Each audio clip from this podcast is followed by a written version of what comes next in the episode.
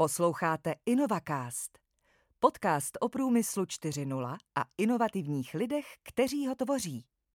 Dámy a pánové, vážení přátelé, já se jmenuji Aleš Vlk a vítám vás u sledování InnovaCastu, čili podcastu o průmyslu 4.0 a o inovativních lidech. A to nám přináší Národní centrum průmyslu 4.0 s technickou podporou společnosti Deloitte. A je mým velkým potěšením, že pokračujeme v povídání s panem profesorem Vladimírem Maříkem. Dobrý den, pane profesore. Dobrý den.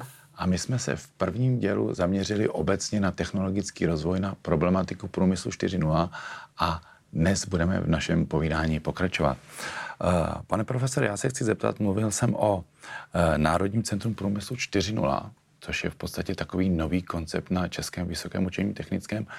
Co vás vůbec eh, jak si přimělo k tomu, že jste začal uvažovat o tom, že by něco podobného vzniklo, protože ten koncept je především v českých podmínkách poměrně originální a, a nový? Tak především nám se podařilo vybudovat nový ústav, Český institut informatiky, robotiky a kybernetiky. A již od začátku se snažíme o jeho patřičné vybavení, protože eh, provádět výzkum, vývoj, experimenty v oblasti, řekl bych, průmyslových aplikací, umělé inteligence, moderních principů řízení, automatizace bez vybavení nemá smysl. Takže jsme se snažili o vybavení, snažili jsme se ale současně spolupracovat i s dalšími vysokými školami. To Národní centrum zahrnuje dneska a podporuje ho i Vysoké učení technické v Brně CEITEC protože to vybavení je mnohdy doplňkové a nemá cenu, aby v České republice dvě pracoviště byla vybavena stejně. Čili měli jsme vybavení. To vybavení sice je dobré pro experimenty, ale já mám rád, když výsledky výzkumu jdou do praxe. Čili jsme se dohadovali s kolegy z Brna i z průmyslových podniků, jak to zařídit tak, aby jsme toto nákladné zařízení využívali nejen pro účely vysoké školy, ale aby sloužilo i k transferu technologií do průmyslu. No a přišli jsme na myšlenku, že je potřeba udělat organizaci, která by zabezpečovala výměnu informací, která by zabezpečovala, eh, řekl bych, transfer eh, poznatků, mnohdy jenom formou demonstrace, ale mnohdy i formou přenosu softwaru. A tak eh, jsme se rozhodli, že vytvoříme nadstavbu, nad tím zařízením, které máme k dispozici a zužitkujeme ho více pro potřeby průmyslu, ale i vzdělávání na jiných vysokých školách. No a tak vzniklo Národní centrum průmyslu 4.0. Co je důležité, ono propojuje akademické instituce s malými středními podniky, ale i s velkými světovými giganty, s hospodářskou komorou, svazem průmyslu a propojuje podniky, které jsou jednak dodavateli informačních technologií, jednak uživateli a jednak inovátory. Čili celá ta paleta podniků je dnes uvnitř toho centra a vytváří zajímavou platformu pro výměnu informací, pro, eh, řekl bych, vzájemnou motivaci a vzájemné vylepšování svých aktivit. A ta platforma uh, má teda své, řekněme, zakladatele, partnery, ale je otevřená vlastně i pro další zájemce. Je otevřená. My na každém jednání eh, předsednictva mm, přibíráme další členy. Jsme rádi, když jsou to malé střední podniky, ale samozřejmě významným přínosem jsou i eh, podniky velké, které určují směr vývoje technologického vývoje v některých oblastech. Že například eh, v poslední době byla velkou posilou T-Mobile, neboť jednáme o 5G komunikaci, každý o ní hovoří, ale my s nimi spolupracujeme a můžeme moc zkoušet, jak to opravdu funguje v tom našem experimentálním provozu. Jestli se nemýlím, tak by měly být nějaké projekty i na Vysokém učení technické, potom i v Ostravě dokonce a samozřejmě v Praze.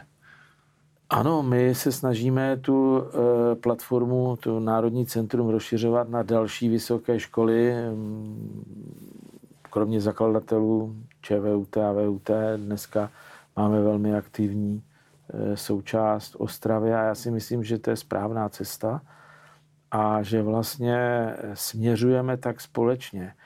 k vybudování a zejména efektivnímu provozování eh, velké integrované výzkumné infrastruktury s jasným dopadem na český průmysl. A to je, myslím, to unikátní, že ve vysokoškolském prostředí budujeme něco s vědomím, že to má být unikát pro český průmysl a že to má být užitečné pro český průmysl v plné šíři.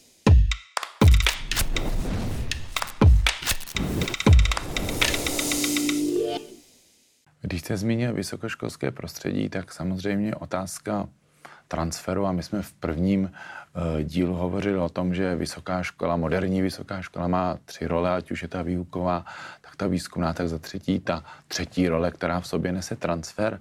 Jaké si myslíte, že jsou největší slabiny v oblasti transferu, přenosu právě poznatku a technologií mezi akademickou sférou a řekněme, aplikační sférou, v našem případě s průmyslem, a proč třeba vám se to v Národním centru průmyslu daří překonávat?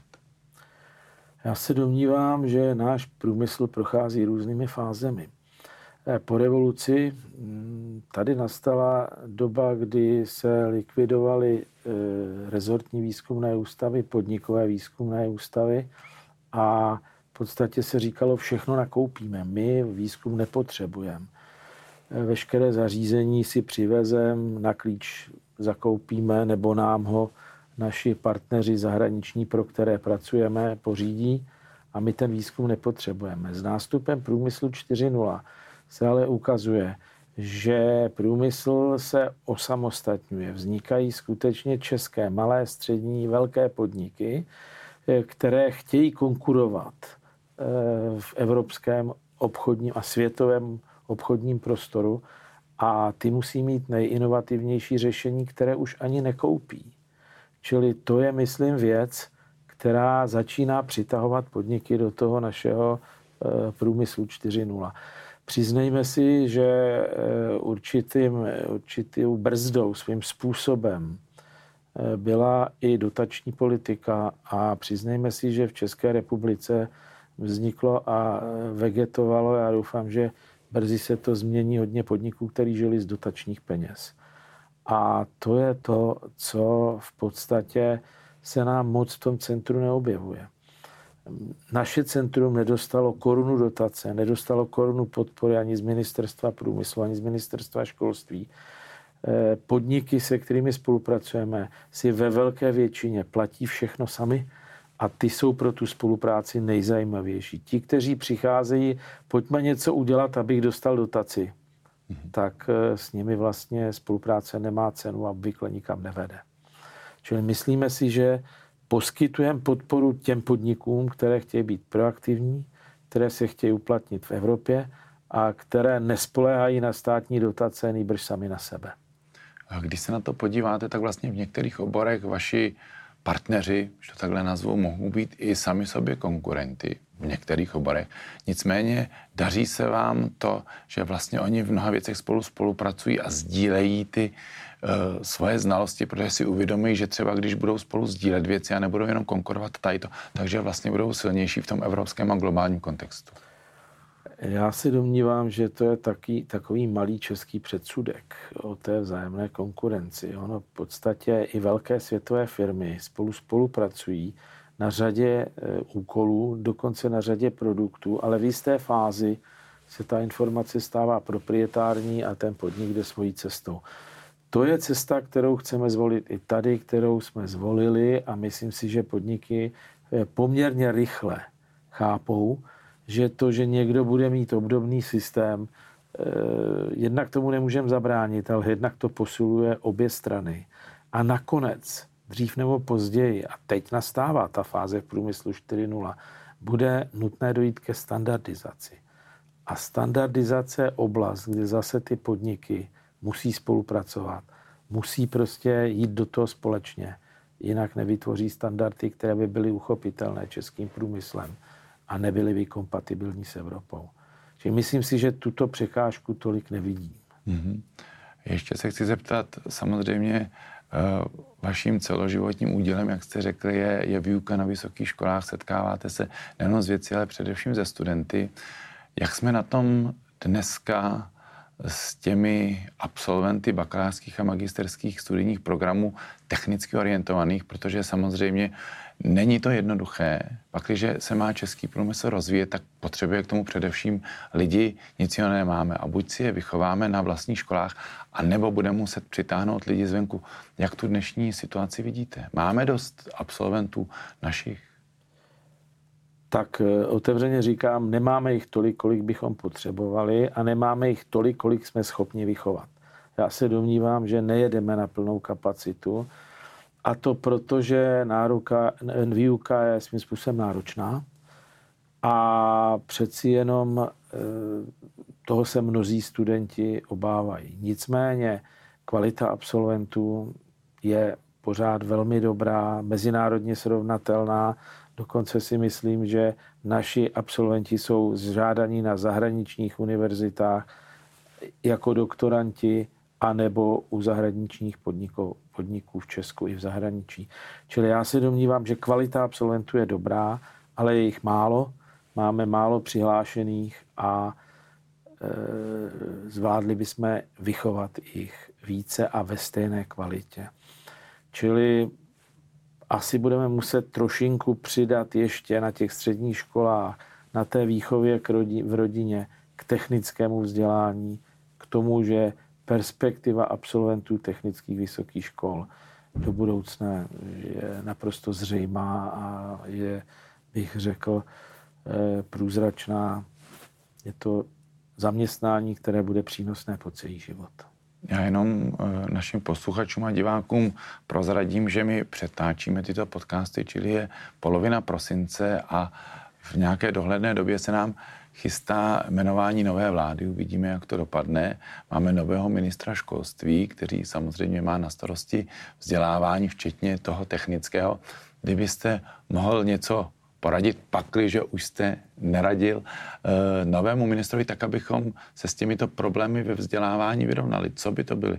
Máte nějaké nápady na konkrétní kroky, jak zvýšit tu popularizaci technického vzdělávání tak, abychom měli dostatek lidí? Eh, takhle, samozřejmě eh, novému ministrovi jsem neradil. Kdybych mohl něco poradit, tak si myslím, že by byla dobrá transformace toho školství, počínaje základní školou přes střední školou, až po tu vysokou. A úplným základem je přestat učit studenty biflovat, ale spíše je směrovat k uvažování nad tím, kde informaci získám, jak si ji ověřím a co z ní mohu vyvodit. Čili k tomu samostatnému myšlení, ke kritickému myšlení je potřeba změnit ten způsob myšlení. To je jedna věc. Druhá věc je, domnívám se, že střední školy, aspoň třeba ty průmyslové nebo některé, eh, některá gymnázia, by měla být koncentrovaněji vybavena zařízením, výukovými prostředky, ale i kvalitními učiteli. A tady si myslím, že by mohla pomoct určitě i propojení středních škol s vysokými školami, eh, že by bylo dobré, aby učitelé z vysokých škol ve větší míře navštěvovali ty eh, střední školy, eventuálně přiváděli studenty do našich prostor. My máme velmi dobré zkušenosti z dny otevřených dveří právě v tom Národním centru. A středoškoláci, kteří přicházejí, mají zájem nebo jsou na hraně toho zájmu a my je jsme schopni přesvědčit, přijďte. My dokonce nabízíme eh, praxe středoškolským studentům, které jsou velmi populární a ti studenti už potom na té škole zůstávají a dělají všechno možné. Proto, aby odborně a vědecky vyrostli a mohli na té škole vystudovat. Myslíte, že by se dalo něco dělat přímo na těch uh, fakultách nebo vysokých školách technického charakteru? Je tam něco, co bychom mohli změnit? otevřít brány středoškolákům, kteří o to mají zájem, ale také proaktivně ty střední školy ještě ve větší míře navštěvovat a trošinku té osvěty, trošinku to přiblížení střední školy reálným potřebám technické praxe, jim ukázat nebo naznačit nebo je k tomu přivést.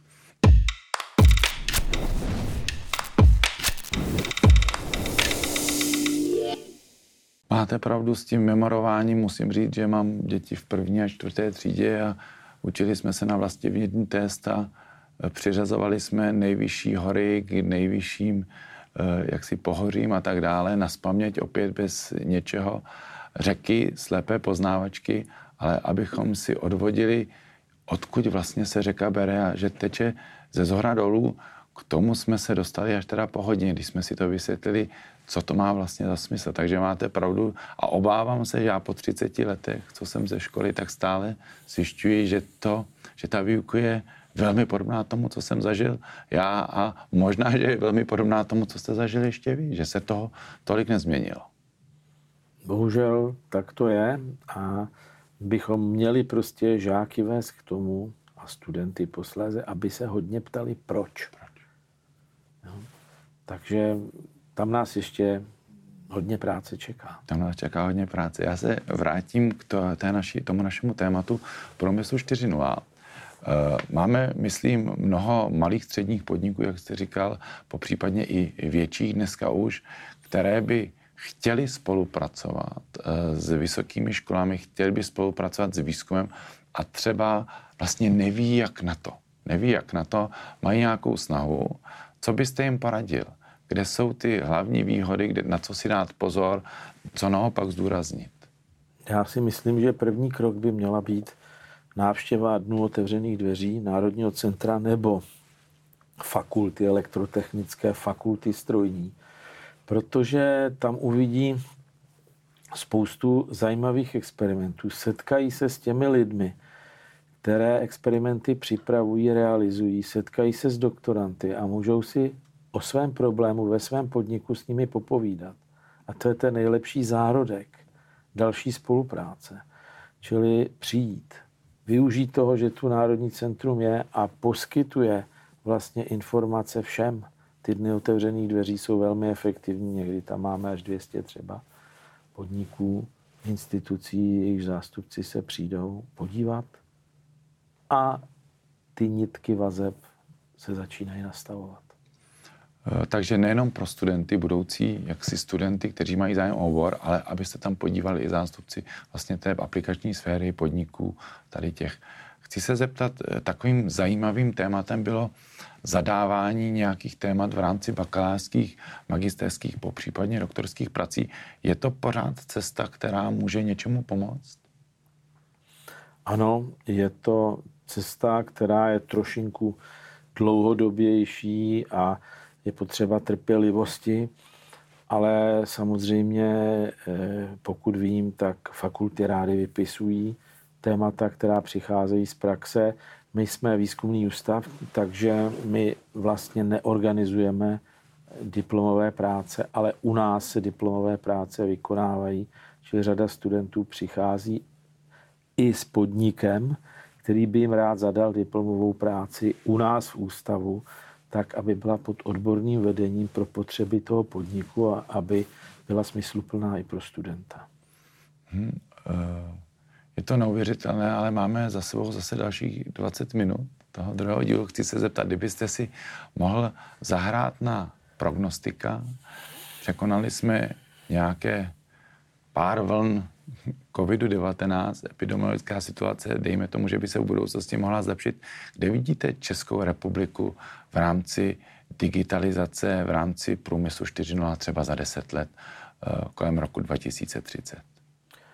Já si myslím, že pokud zvládneme krizi, která nás čeká v souvislosti s transformací energetiky, tak můžeme být v Evropě na špici můžeme držet tu svoji pozici, kterou máme a já si myslím, že velkým prostorem je využívání umělé inteligence v průmyslu a posílení této stránky právě té průmyslové revoluce. Všechno všem souvisí, na, souvisí s energetikou a proto i naše Národní centrum v posledních měsících a letech přesouvá část těžiště svých aktivit na moderní, na problematiku moderního řízení distribuované energetiky, ve které nakonec musíme skončit za těch 15 let, protože centralizovaná soustava to neutáhne. Já vám děkuji za dnešní povídání. Já doufám, že jsme vyzněli optimisticky a věřím, že to všechno zvládneme a budeme všem aktérům, nejenom průmyslu 4.0, a vůbec všem v České republice držet palce. Děkuji moc krát a těším se zase někdy na shledanou. Já děkuji za tu možnost zde vystoupit. Děkuji.